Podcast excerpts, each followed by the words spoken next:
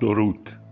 به قسمت صدم از خوانش کتاب نگاهی به زندگی شاه خوش آمدید.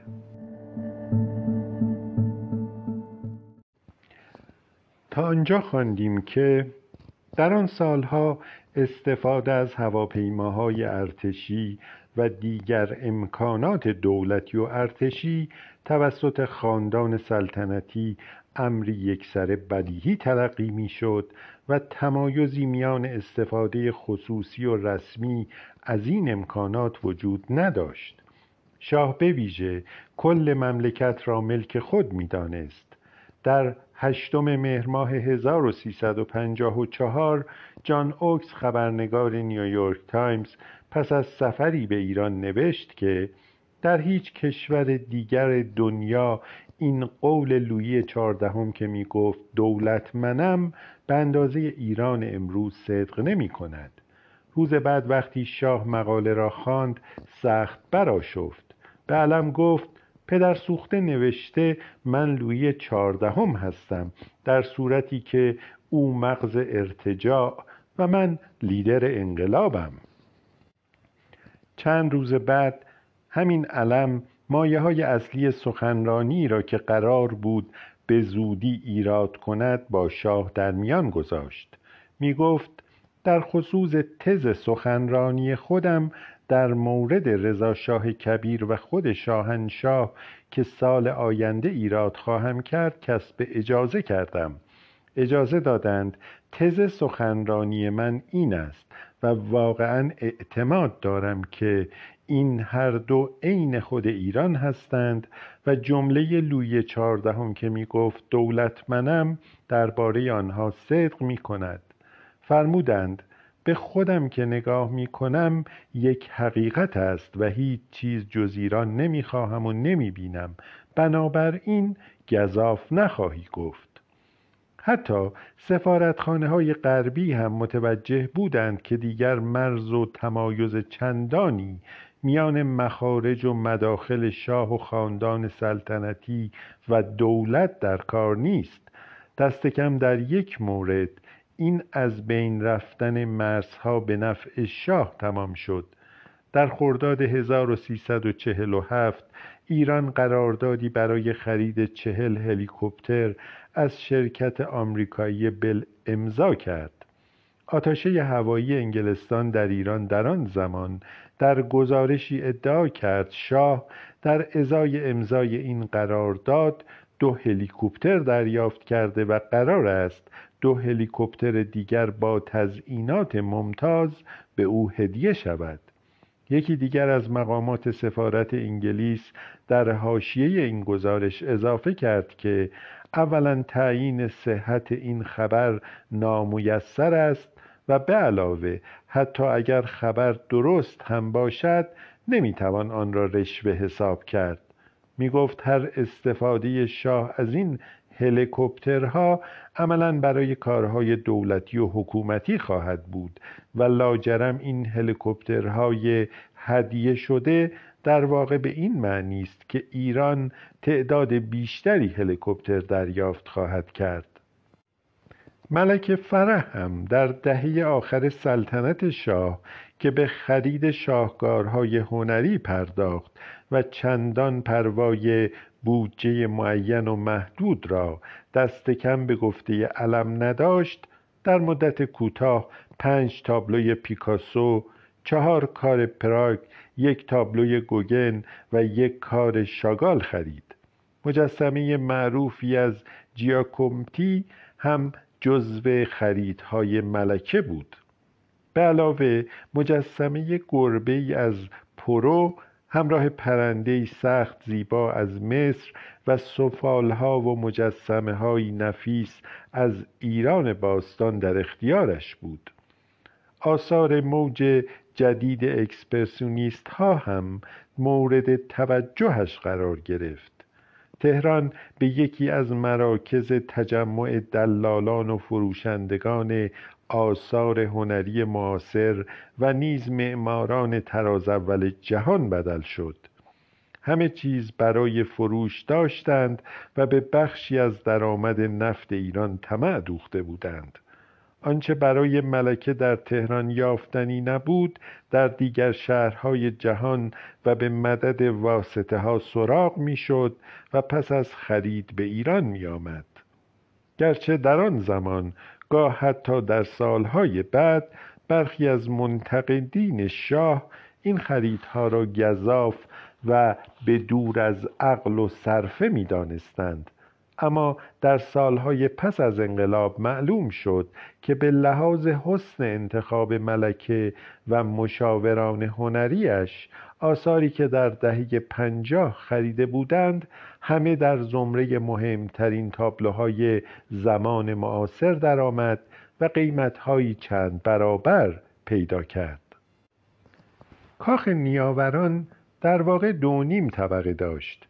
فضای مسکونی آن نه هزار متر مربع بود ساختمان در پس انبوهی درختان بلند پنهان بود نزدیک قصر محلی برای فرود آمدن هلیکوپتر وجود داشت که شاه به مدد آن به نقاط گوناگون شهر سفر می کرد.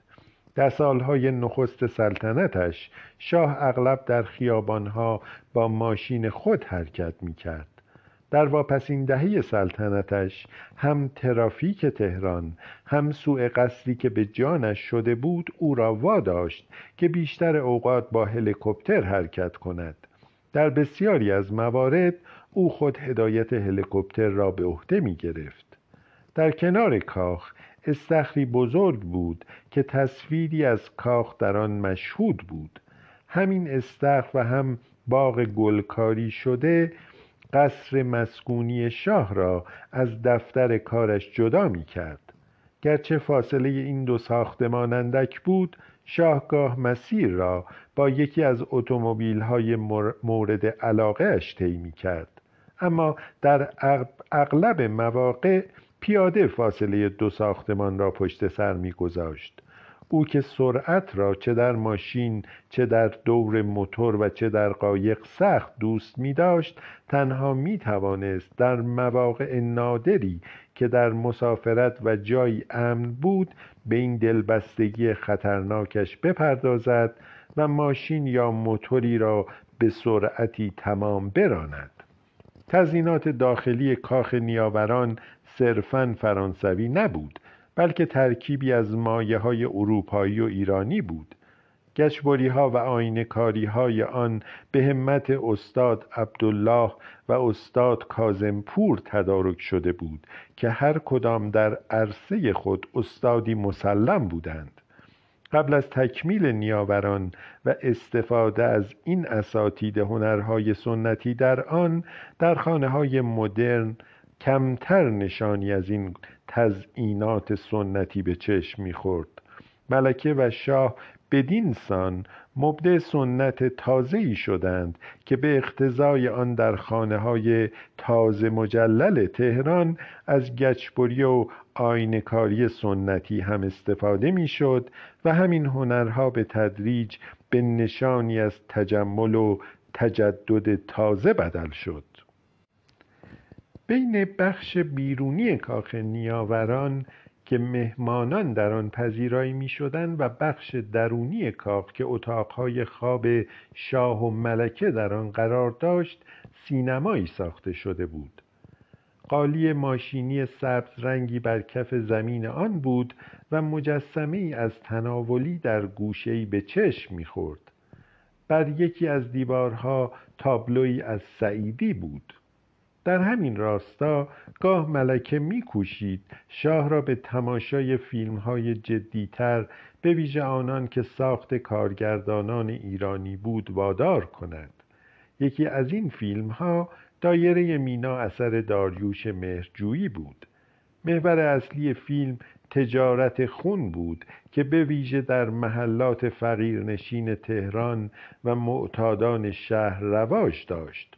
دکتر منوچهر اقبال که در آن زمان و از سالها پیش از ماجرا ریاست جامعه پزشکی ایران را به عهده داشت از پخش فیلم جلوگیری کرده بود. می گفت حرفه پزشکی در ایران را تحقیر و تخفیف می کند ملکه که خواستار پخش فیلم بود اصرار داشت که شاه هم به تماشای آن بنشیند و در باب نشان دادن یا ندادن آن نظرش را اظهار کند. بالاخره شبی نسخه ای از فیلم را به کاخ نیاوران آوردند و برای شاه و ملکه و مهمانان آن شب به نمایش گذاشتند. وسط فیلم شاه به خشم و اعتراض از جا برخاست و اتاق سینما را ترک گفت و به زبانی بلند و پر اعتراض ادعا کرد که این به اصطلاح روشن فکران یا آنچنان که رسم معلوف شوخیهایش با علم بود این انتلکتویل ها چرا همیشه به جنبه های تیره هستی دل بستند و تنها سیاهی های جامعه را نشان می دهند. در مورد دیگری پس از تماشای فیلمی که کانون پرورش فکری کودکان ساخته بود به اعتراض گفته بود من می‌خواهم فیلمی را که یک آدم بدخواه وطن به عنوان فیلم از لحاظ فیلم تهیه می کند هرگز نباشد. این جیگول بازی ها به چه درد این کشور می خورد البته چون ریاست کانون را لیلی امیر ارجمند به عهده داشت که از دوستان بسیار نزدیک ملکه بود نه تنها این فیلم که آثار برجسته فراوان دیگری هم از کتاب کودکان تا فیلم های کوتاه به حمایت و حمایت همین کانون تدارک و پخش شد. یکی دیگر از خدمات بزرگ کانون استفاده از کتابخانه های سیار بود. به مدد همین ماشین ها حتی در دور دستترین دهات هم امکان دسترسی به کتاب را کودکان پیدا می کردند فعالیت های کانون و نوع هنرمندان و روشنفکرانی که در آن استخدام بودند از عباس کیارستمی تا پرویز کلانتری و آثاری که تولید یا پخش می کرد به ویژه کتاب های سمد بهرنگی و اشعاری قدیمی به صدای احمد شاملو و محمد رضا شجریان و لیلی امیر را گهگاه با ساواک در تنش قرار می‌داد. اما حمایت ملکه حاشیه امنی برای کانون و رئیسش ایجاد کرده بود. شاه اغلب میکوشید در این کشمکش ها در سایه بماند و اگر هم نظری دارد بیشتر از طریق علم آن را به مرحله اجرا بگذارد. به ندرت می‌شد که خود در باب این گونه مسائل به مساف مستقیم با ملکه برود. البته سلیقه خود شاه هم در مورد فیلم پیچیدگی هایی خاص داشت. از سوی فیلم های هنری را اغلب نکوهش می کرد اما وقتی خبردار شد که فیلم مستندی که ابراهیم گلستان در مورد صنعت نفت ایران ساخته در فستیوال های بین المللی جایزه برده است خواست که فیلم را ببیند. از غذا شبی که شاه در منزل یکی از خواهرانش مهمان بود گلستان فیلم خود را به آنجا برد و به شاه و دیگر مهمانان نشان داد. پس این عبارت فیلم را گلستان آگاهانه به ابهام نوشته بود. از این واقعیت سخن می گفت که غربی ها نفت را از ایران و سواحل نفت خیزش می برند و آن چه برای ایران میماند کف موج دریا بیش نیست. گلستان تنها بعد از تأمل فراوان این عبارت گزنده را در فیلم گذاشته بود. پس از پایان فیلم شاه گلستان را نزد خود خواست و آنگاه برای دقایق این دو در کنار هم در باغ کاخ قدم زدند و در مورد فیلم صحبت کردند. شاه شکی باقی نگذاشت که مراد واقعی گلستان از واپسین عبارت فیلم را دریافته و بر سبیل انکار نقد مستطر در آن عبارت به گلستان گفت تا وقتی که من زنده ام نخواهم گذاشت آنها فقط کف امواج را برای ما باقی بگذارند. اگر شاه و ملکه در مورد فیلم گاه سلیقه های سخت متفاوت داشتند اما وقتی قرار شد بخشی از طبقه فوقانی کاخ را به کتابخانه تبدیل کنند دیگر هرگز اختلافی در چند و چون تزئین آن میانشان پیدا نشد. کار طراحی و تزئین این کتابخانه را عزیز فرمانفرمایان و چارلز ساوینی طراح آمریکایی ساکن پاریس به عهده گرفتند. وقتی کار تهیه این کتابخانه نیمه تمام بود علم به شاه شکایت کرد که تا کنون بیش از یک و نیم میلیون دلار خرج شده و نصف کار هم حتی به اتمام نرسیده است. شاه صرفا خنده ای کرد و به علم دستور داد همه مخارج را بپردازد. در واقع شاه در هیچ کدام از تصمیمات عملی در مورد طرح کتابخانه شرکت نکرد. ظاهرا گهگاه از مخارج گذاف کار اتمام کتابخانه شکایت می کرد و به نظر همه این اعتراضات به تحریک علم صورت می گرفت در آن سالها تنش روزافزونی بین ملکه و علم پدیدار شده بود. از یک سو ملکه به درستی علم را تدارکچی عمده مهمانبازی های شاه می‌دانست. از طرف دیگر گاه به تصریح و اغلب به شکلی غیر مستقیم از آنچه سوء استفاده های مالی علم می‌دانست شکایت می‌کرد. در مقابل علم هم دایم در گوش شاه علیه ملکه و اقوامش سعایت و خبرچینی می‌کرد. گاه از مخارج گذاف طرحهای ملکه شکایت می‌کرد و گاه می‌گفت که همه قراردادها به دستور ملکه به اقوام او داده شده است. مثلا کار مرمت خانه های زمستانی خاندان سلطنتی در سن موریس به گفته علم به دستور ملکه به پرویز بوشهری سپرده شد و او هم بودجهای ده برابر قیمت واقعی کار دریافت کرد و هیچ کس هم اعتراضی به این سوء استفاده نکرد. همه این موارد را می توان مصادیق بهای اقتصادی و سیاسی دانست که مهمانبازی های شاه بر او و از طریق او بر دولت تحمیل می کرد به علاوه بازار شایعات در مورد هر یک از این قراردادها سوء استفاده ها و رشوهخواری ها سخت رایج بود. گاه حتی اقراق هم در کار رواج این شایعات راه میافت و چنین بود که در آستانه انقلاب شایع و واقعیت مربوط به فساد مالی رژیم به یکی از مسائل عمده شاه بدل شده بود گزارش های متعددی از طرف سفارت آمریکا و انگلیس به خوبی ابعاد نارضایتی مردم در مورد مسئله فساد را نشان می دهد.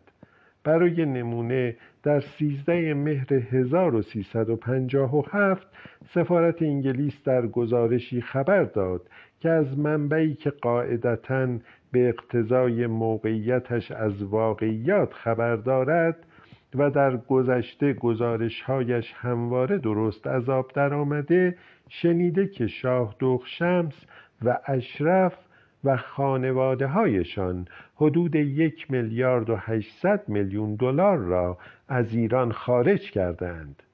این بیش و کم عین مبلغی است که به گفته مقامات بانکی سوئیس اخیرا از حسابهای آن بانکها سر درآورده است.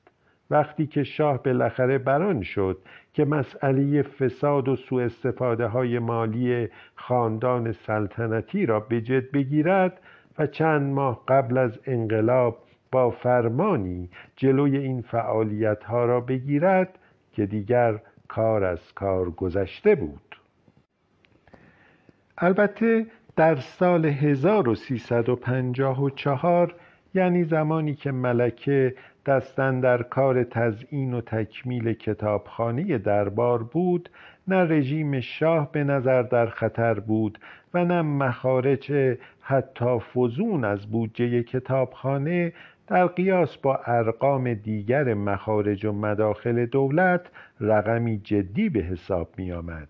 گزارش های آن سال سفارت آمریکا و انگلیس هر دو حکایت از این واقعیت دارد که هر دو رژیم شاه را سخت مستقر و یکسره مستدام می‌دانستند می‌گفتند مخالفان محل چندانی از اعراب ندارند و توده مردم هم همه در فکر معاش یا افزایش درآمد و سرمایه خیشند دولت میلیاردها دلار خرج طرحهای عمرانی و خرید اسلحه می کرد بالاخره هم وقتی کار کتابخانه نیاوران به پایان رسید در آن حدود 23 هزار کتاب گردآوری شده بود. در آنها هم متون فارسی و هم کتابهایی به زبان فرانسه و انگلیسی دیده می‌شد. نسخ خطی قدیمی ایرانی هم در این مجموعه کم نبود. قدیمی ترین نسخه حدود چهارصد سال داشت. در مقابل کاخ نیاوران دفتر شاه در صاحب قرانیه گویای سلیقه و علاقه های یکسر متفاوت از او بود. طرح و تزئینش سخت ساده و بیپیرایه بود. شاخصترین جنبی دفتر آینکاری های درخشانی بود که از گذشته بر دیوارها و سقف اتاق تعبیه شده بودند. فرش ایرانی نفیسی کف اتاق را زینت می‌داد. برای ناصرالدین شاه صاحب قرانیه مرکز خوشگذرانی و زنبارگی بود.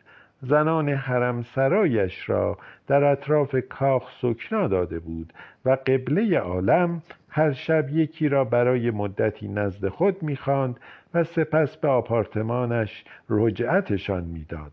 مظفرالدین شاه از صاحب قرانی بیشتر برای استراحت استفاده می کرد در حیات همین کاخ بود که او بالاخره فرمان مشروطیت را صادر کرد. در مقابل شاه که قاعدتا در یک ماه به اندازه یک سال ناصر شاه کار می‌کرد طبقه دوم کاخ صاحب قرانیه را به دفتر کار خود بدل کرد. اندکی پس از نقل مکان به کاخ نیاوران ملکه به فکر طرح و ساختن کاخی تازه افتاد قرار بود از نیاوران بزرگتر باشد و در باغ فرهاباد بنا شود که تا آن زمان بیشتر به عنوان شکارگاه سلطنتی مورد استفاده بود و گاه هم خاندان سلطنتی و کسانی چون علم از آن برای سواری استفاده می کردند. شاه در آغاز با این طرح موافقت کرد ولی قبل از شروع کار ساختمان دولت با بحران اقتصادی و کمبود بودجه مواجه شد. رئیس وقت سازمان برنامه مهدی سمیعی به دیدار شاه رفت و گزارشی از ابعاد بحران و وضع بودجه در اختیارش گذاشت. شاه بلافاصله کار تدارک و ساختمان قصر تازه فرهاباد را متوقف ساخت. چند بار هم شاه توصیه ساختن قصری سلطنتی در مشهد را رد کرده بود. به گفته علم ما چه احتیاجی به قصری دیگر داریم؟ این را شاه گفته بود. گرچه شاه رقبتی به صرف مبالغ گذاف برای ساختن قصر و ویلا نداشت اما برای خریدن ماشین و موتور و هواپیماهای مورد علاقه اش به ویژه ماشین های گران قیمت و پرسرعت حاضر, به پرداخت قیمت های گذاف بود. چند سالی بعد از انقلاب مقامات جمهوری اسلامی ادعا کردند که شاه 140 ماشین کلاسیک و ممتاز داشته. از جمله اتومبیل های مورد علاقه شاه شش مرسدس بنز ویژه بود که یکی از آنها زمانی مورد استفاده هیتلر قرار داشت.